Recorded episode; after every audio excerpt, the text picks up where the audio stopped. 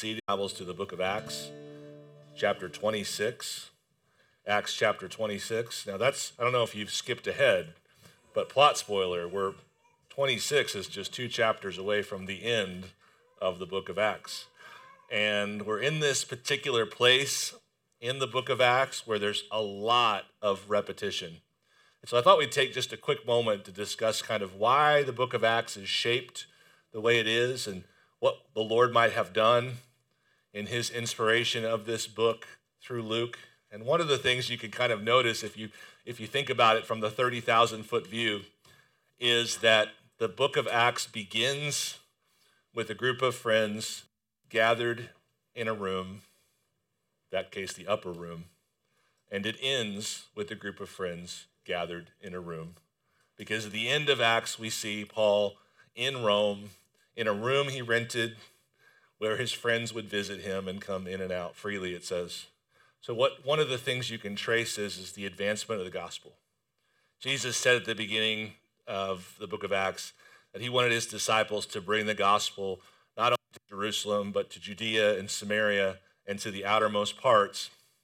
And what you see is, is that you know it, it all begins with a group of people gathered in a room in Jerusalem, and the book ends with Christians gathered in a room in Rome. So the gospel has been advanced. Another pattern you see in the book of Acts is the consistency of accusation. So the basic idea here is that as the gospel advances, the devil accuses. And that's one of the main themes we see in these ending chapters in the book of Acts. Beginning in, say, chapter 21 of Acts, we see this theme really highlighted that as the gospel advances, the devil accuses. And we, we get to the point in Acts 21 where we begin to see Paul just only, only doing one thing, and that is making yet another defense for the gospel, making another defense of his ministry. Five times from Acts 21 to 26, Paul makes a defense to a particular crowd uh, against some accusation. So in chapter 21, he makes a defense to the mob in the temple. In chapter 22, 23, he makes a defense to the Sanhedrin. In chapter 24, 25, it's Felix, and then it's Festus, and then it's Herod Agrippa. And we'll look today at his defense before Herod Agrippa. Now, all of this actually means something important to you, and that is because this truth that as the gospel advances, accusations from the devil increase. That really is important for you to understand because the gospel is advancing both in you and hopefully through you if you're obedient to his call. And so you need to kind of have some sense of what to do when accusations increase. And I think one of the first things we should kind of realize is, is that accusations are sort of the, the, the devil's main tool, the devil's main weapon. 1 Peter 5, the ladies are studying 1 Peter, we actually just wrapped up that study. And they studied this passage in 1 Peter 5 where it says that the devil prowls about like a roaring lion. And one of the more interesting pieces of that statement is that we often think of that passage suggesting the devil lurking and sneaking around to surprise attack someone. But that's actually not what the text says. The text says that the devil is a roaring lion. It's bluster, it's bluffing, it's barking, it's intimidation. And that's certainly what we do see in the book of Acts. As the gospel is advancing, Satan increases in his accusation. And this is something that we'll all encounter as the gospel advances in us and through us.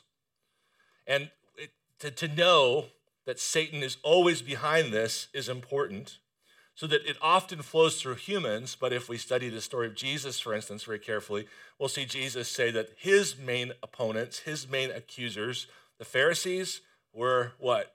What Jesus call them? Sons of the devil. So this theme of Satan being behind accusation and that accusation seeking to cease the advancement of the gospel is very important. But then, of course, once you see that it's the devil behind all of it, you still got to figure out, well, what do I do about that? And Revelation 12 tells us that pretty clearly. Revelation 12:10 And I heard a loud voice in heaven saying, Now the salvation and the power and the kingdom of our God and the authority of his Christ have come, for the accuser of our brethren have been thrown down, who accuses them day and night before God. And they have conquered him by the blood of the Lamb and by the word of their testimony, for they have loved not their lives even unto death. And so, this is the idea of the message today. What we see with Paul when he gets accused is very often he drops down into testimony mode. And he shares over and over again when he's in a position where he must defend himself, one of his main tools is to share his testimony. And that's what we're going to see today in Acts 26. Paul dropping down once again into testimony mode to respond to the accusations that have been brought against him and to make his defense. And Paul's testimony, as we'll see in Acts 26, contains at least four ingredients that every good testimony should, should, should contain. And so when the gospel is advancing in you, an accusation arises that says, you know, you're full of it. This is nonsense. You don't, you don't deserve God's love. God doesn't love you. God's not even real. God's a figment of your imagination. When, when the devil either accuses you or accuses God before you, as he did at the very beginning with Eve, you need to know what to do. And one of the things you do is you drop into testimony mode. Or when, the, when, you, when you are beginning to, to, to see the gospel advance through you, you're speaking the truth you're attempting to speak the truth in love. You're, speak, you're attempting to lead people to Christ, and accusations increase. Well, you need to know what to do, and you need to be able to drop into testimony mode. And so today we're just going to look at what, what is a testimony, and, and how does it how does it how is it useful in defending oneself against the devil's accusation. And there are four basic ingredients in Paul's testimony that we'll see in our text that I think are true of all of us. And that is, let me just give you all four to begin with. Number one, Christ has seen the worst of me. Number two, he has given me his grace. Number three, he will use and rescue me. Number four, until I see his face. Those are the four main ingredients of a testimony. The kind of testimony that overcomes the great accuser of the brethren. Christ has seen the worst in me. Look at verse 9 of Acts 26. Paul drops into testimony mode when he's telling the great Herod Agrippa, I myself, in verse 9, was convinced that I ought to do many things in opposing the name of Jesus of Nazareth. And I did so in Jerusalem. I not only locked up many of the saints in prison after receiving authority from the chief priests, but when they were put to death, I cast my vote against them. And I punished them often in all the synagogues and tried to make them blaspheme. And in raging fury against them, I persecuted them even to foreign cities.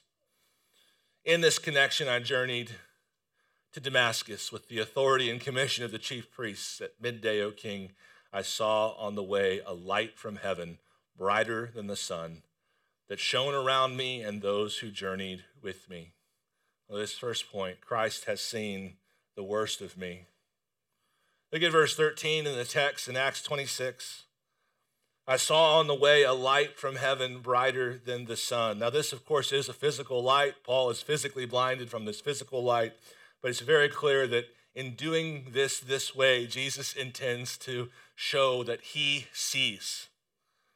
This level of light, this level of illumination is essentially a statement both to Paul and to the world that he is the one who sees. And honestly, after the ascension of Jesus, one of the most common representations of Jesus we see in the New Testament is the Jesus who sees. As we see, for instance, in the seven churches in the book of Revelation. I know your works. And so Jesus is shining this massive light of holy insight onto Paul. No one has ever seen Paul as clearly as Christ sees Paul. And this light is a sense, a spotlight that won't allow you to hide under a single shadow. Like it's just this perfect knowing. And so, one of the parts of our testimony when the accusers come is to say, whatever you see or think you see, let's be clear about something. Christ has shown his holy spotlight on me, and he knows the worst of me in a way no one else ever could. And look at verse 14. And when he had all when we had all fallen to the ground, I heard a voice saying to me in the Hebrew language, Saul, Saul, why are, why are you persecuting me? It is hard for you to kick against the goads. You know, Paul does share this story quite often.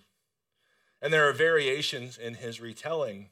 He's, he's not reading from a script, he's telling the story each time.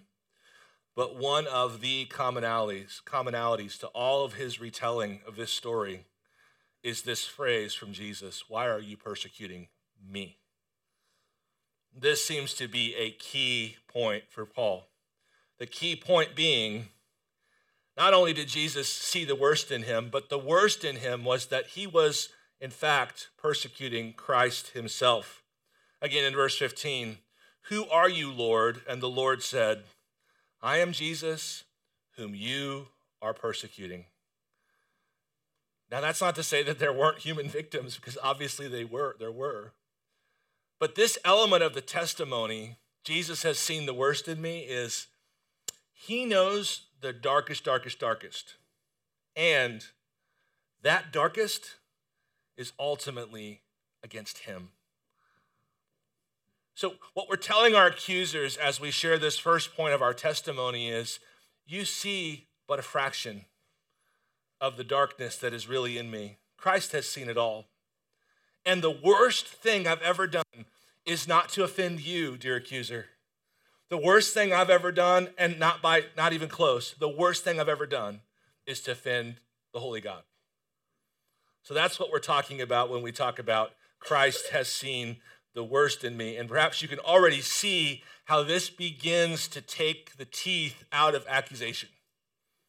This first statement, Christ has seen the worst in me, begins to take the teeth out of accusation. Spurgeon said, Brother, if any man thinks ill of you, do not be angry with him, for you are far worse than he thinks you to be. If he charges you falsely on some point, yet be satisfied, for if he knew you better, he might charge the accusation uh, change the accusation, and you would be no gainer by the correction.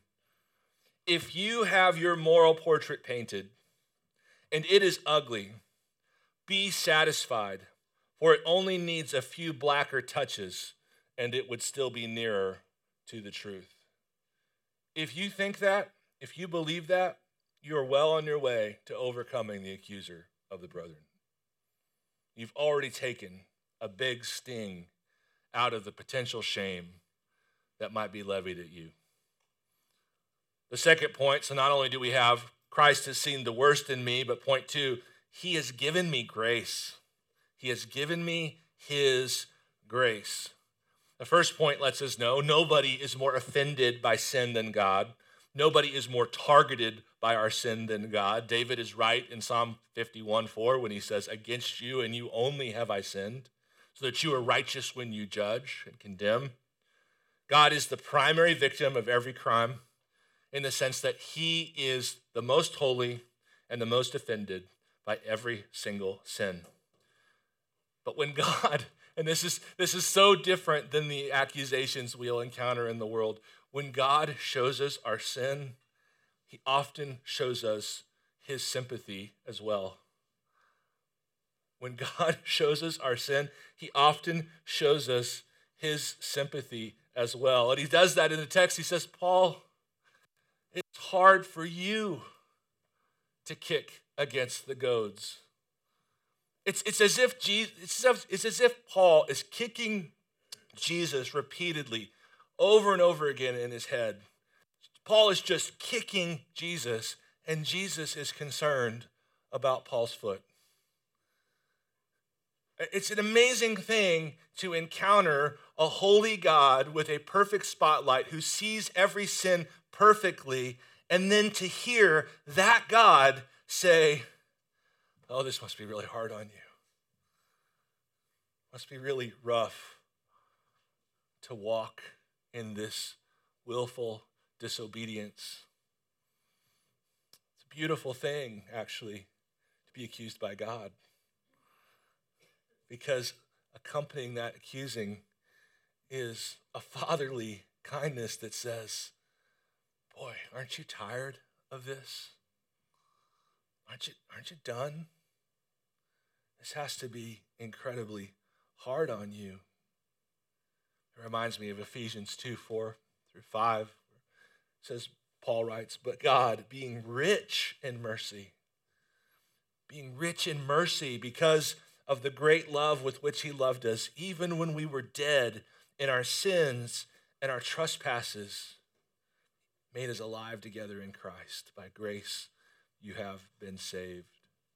So, Paul is encountering this electing, matchless, effectual love of Jesus that even in what you would call the worst day of Paul's life, the day where the clarity of his sin is brought to bear, the spotlight is on his sin, and it is clear, even on this worst day, he encounters because of God's electing, perfect love on Paul, he encounters sympathy. Angela and I were doing our Growing Together Bible study yesterday morning, and we read 1 John 1 9. It says, If we confess our sins, he is faithful and just to forgive us our sins and to cleanse us from all iniquity. And we're sitting there drinking coffee. And we kind of both just realized as we were talking that there was a period of time in our lives before Christ when the justice of God was no comfort.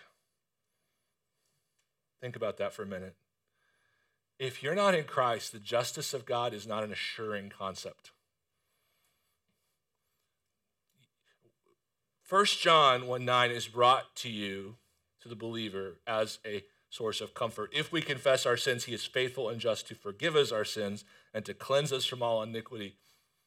That justice that now comforts us is only comforting because it is rooted in the sacrifice of Jesus Christ on our behalf.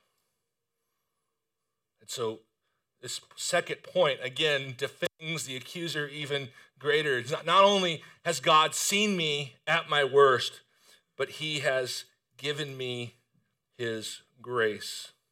Even though he himself sees far worse than any of you see and is offended far more, rightly so, than any of you could ever be, he has extended his grace to me. And now, two more points. God has seen me at my worst, He has given me His grace. Third point, He will rescue, He will use and rescue me. Verse 16.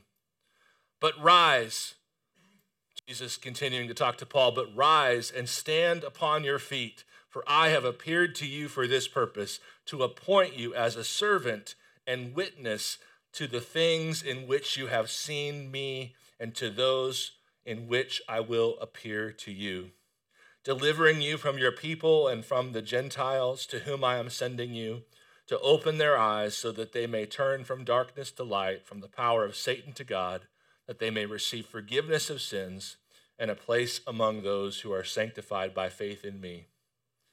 The accuser's aim, once again, is always to shut down the gospel's advancement, either internally or externally either in you or through you. And here we have Paul again making a defense once and once once again with his testimony. And a key ingredient of his testimony is that God has chosen him to be a servant and a witness. Now, there are three promises in this section I want to highlight. And the first one is only Jesus has the power to hire and fire. Many of you, I know, are fans of the TV show The Office. And there's the classic episode where Jim presents himself as having the authority to hire and fire, and everybody is highly skeptical. There's something extremely healthy about responding to the accusations with just this sincere belief. You know what? It's not up to you. It's not up to you. Only Jesus can hire and fire.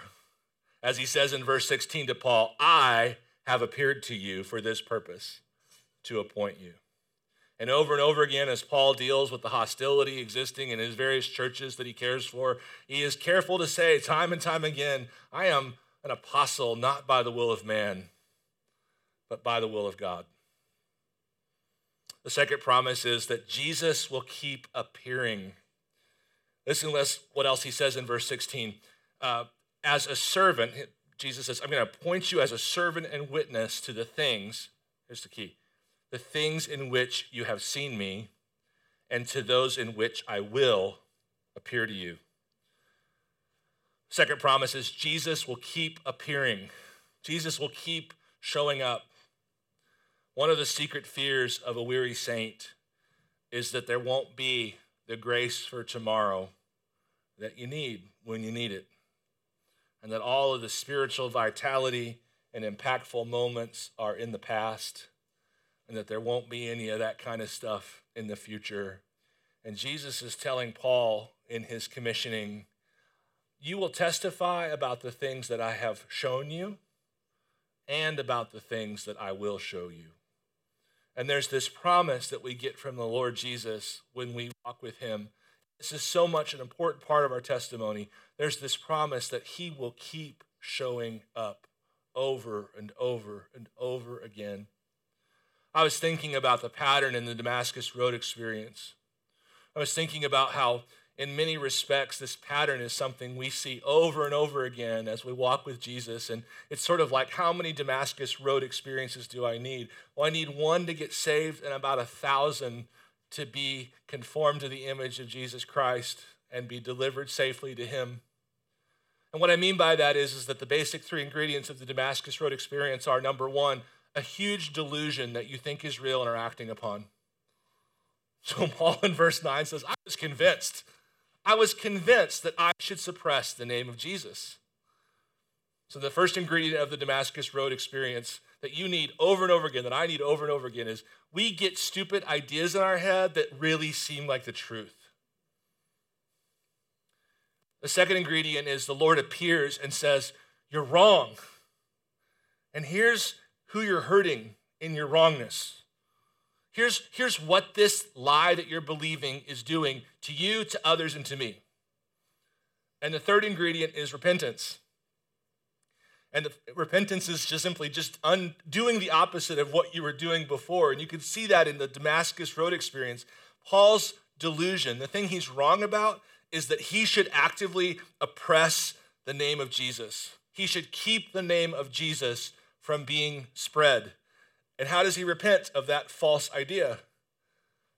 he is now like the spreader of the name of Jesus. And so, this is something we will go through over and over and over again in our lives. This Damascus road pattern is just a part of walking with Christ. We get stupid ideas. Those stupid ideas cause damage to ourselves, to others, and to Christ. He comes and tells us, hey, you're wrong about this, we repent by doing the opposite of what we were doing before. And the blessing is, is that contained in this promise from Jesus to Paul, you will testify about the things that I have shown you and will show you. It's the I'm going to be with you and we're going to do this together and I'm going to show you more tomorrow and the day after and the day after and the day after. And one of the things that accusation tries to convince you is, is that you are done, you are cut off, there is no going back, it's over. The Lord has forsaken you But the promise from Paul in his testimony is you know what? That's not true. I will be with Christ forever. And if I need a thousand Damascus Road experiences, I'll get them because he who called me is faithful. And the third promise in this particular section is that Jesus will rescue us in such a way as to advance his purpose. Remember, this is the phrase, He will use and rescue me. And we see in the text that Jesus promises to deliver Paul from his people and from the Gentiles. And other translations will say, I will rescue you. And then it says, deliver you to who I am sending you. So the idea is, is that Jesus will actively care for Paul and he will get him out of the trouble that he's in. And in getting him out of the trouble he's in, he will actually remove him and rescue him to the place he's supposed to be next. So it's this incredible promise that we saw last week of God's providential care and the way he advances his purposes through providence. He's like, not only will I get you out of Jerusalem when they're wanting to kill you, I'll deliver you to Rome, which is where I want you to be anyway. There's these beautiful promises of Jesus in this third element of the testimony, just promising to use us and to rescue us over and over again. One of the great, I used to read a lot of missionary biographies, and one of the great themes amongst the most courageous men and women in missionary history is they all wind up saying something like what David Livingstone said, I think this, exactly this way We are immortal until our work is complete. And again, accusation seeks to instill fear. It seeks to silence because it seeks to say, you can't possibly think you're going to be okay if you keep going in this direction, if you keep being faithful to Christ. You can't possibly think you're going to be okay. And all of the most courageous, battle tested men and women of missionary history felt that exact thing, probably at a level that none of us could comprehend. And they kept saying, I'm immortal. I'm immortal until my work is done. Jesus is going to use me until he's done with me, and then I'll be with him. So, so far we have Christ has seen the worst of me. He has given me his grace. He will use and rescue me. Last point until I see his face.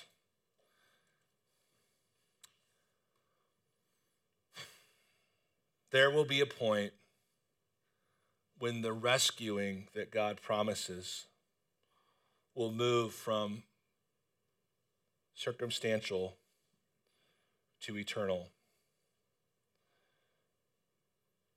God does one last rescue for every one of his saints. And it's not from one town to the other but it's from one city to the city whose builder and maker is God. And his last rescue is his best rescue.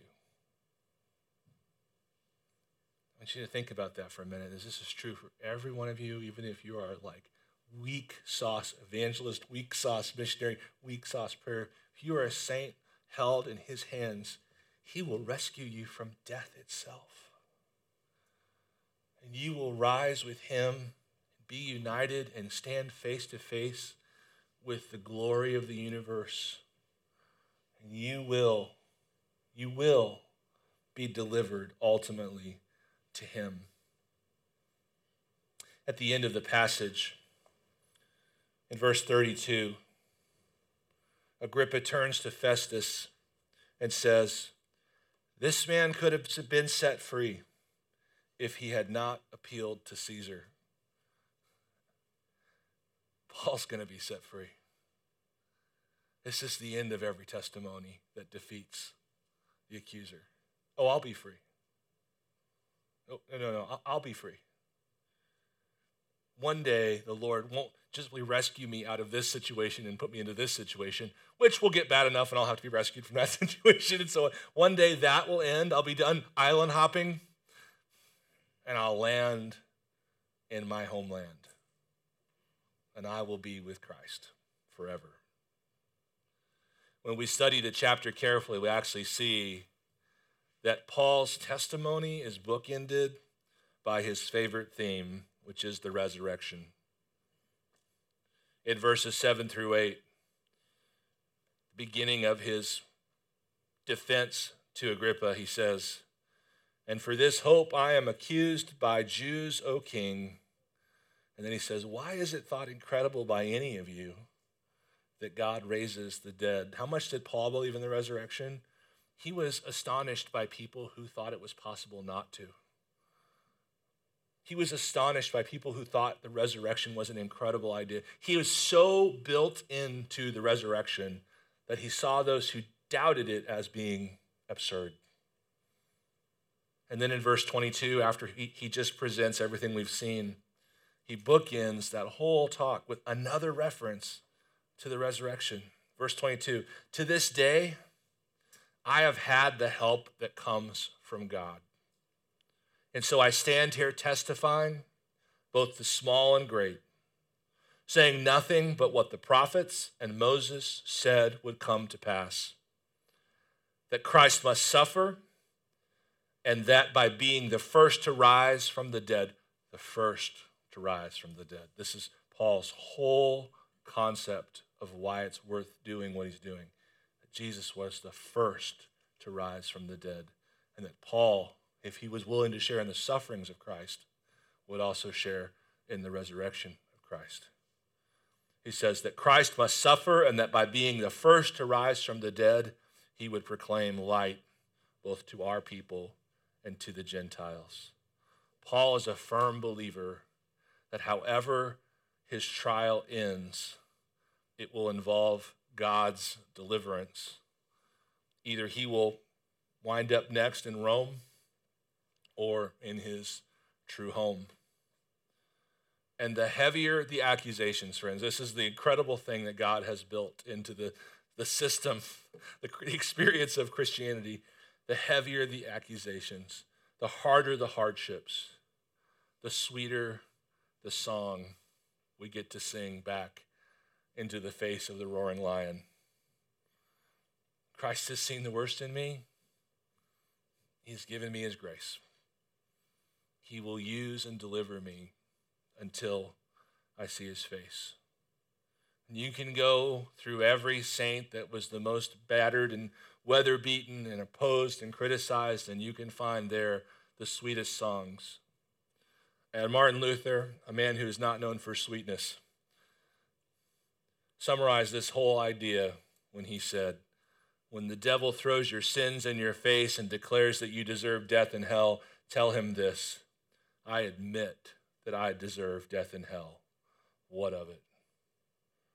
For I know one who suffered and made satisfaction on my behalf. His name is Jesus Christ, Son of God. And where he is, there I shall be also. This was Paul's overcoming power to drop down onto a knee and say over and over again what he knew to be true. That though he was the worst of sinners, he received mercy. At the end of his life, or near the end of his life, he's writing to his spiritual son Timothy. And he says in 2 Timothy chapter 4 verse 16, at my first defense no one came to stand by me, but all deserted me. May it not be charged against them. But the Lord stood by me and strengthened me so that through me the message might be fully proclaimed and all the Gentiles might hear it. So I was rescued from the lion's mouth. And again, another promise, Saint. The Lord will rescue me from every evil deed and bring me safely into his heavenly kingdom. To him be the glory forever and ever. Amen. Let's pray.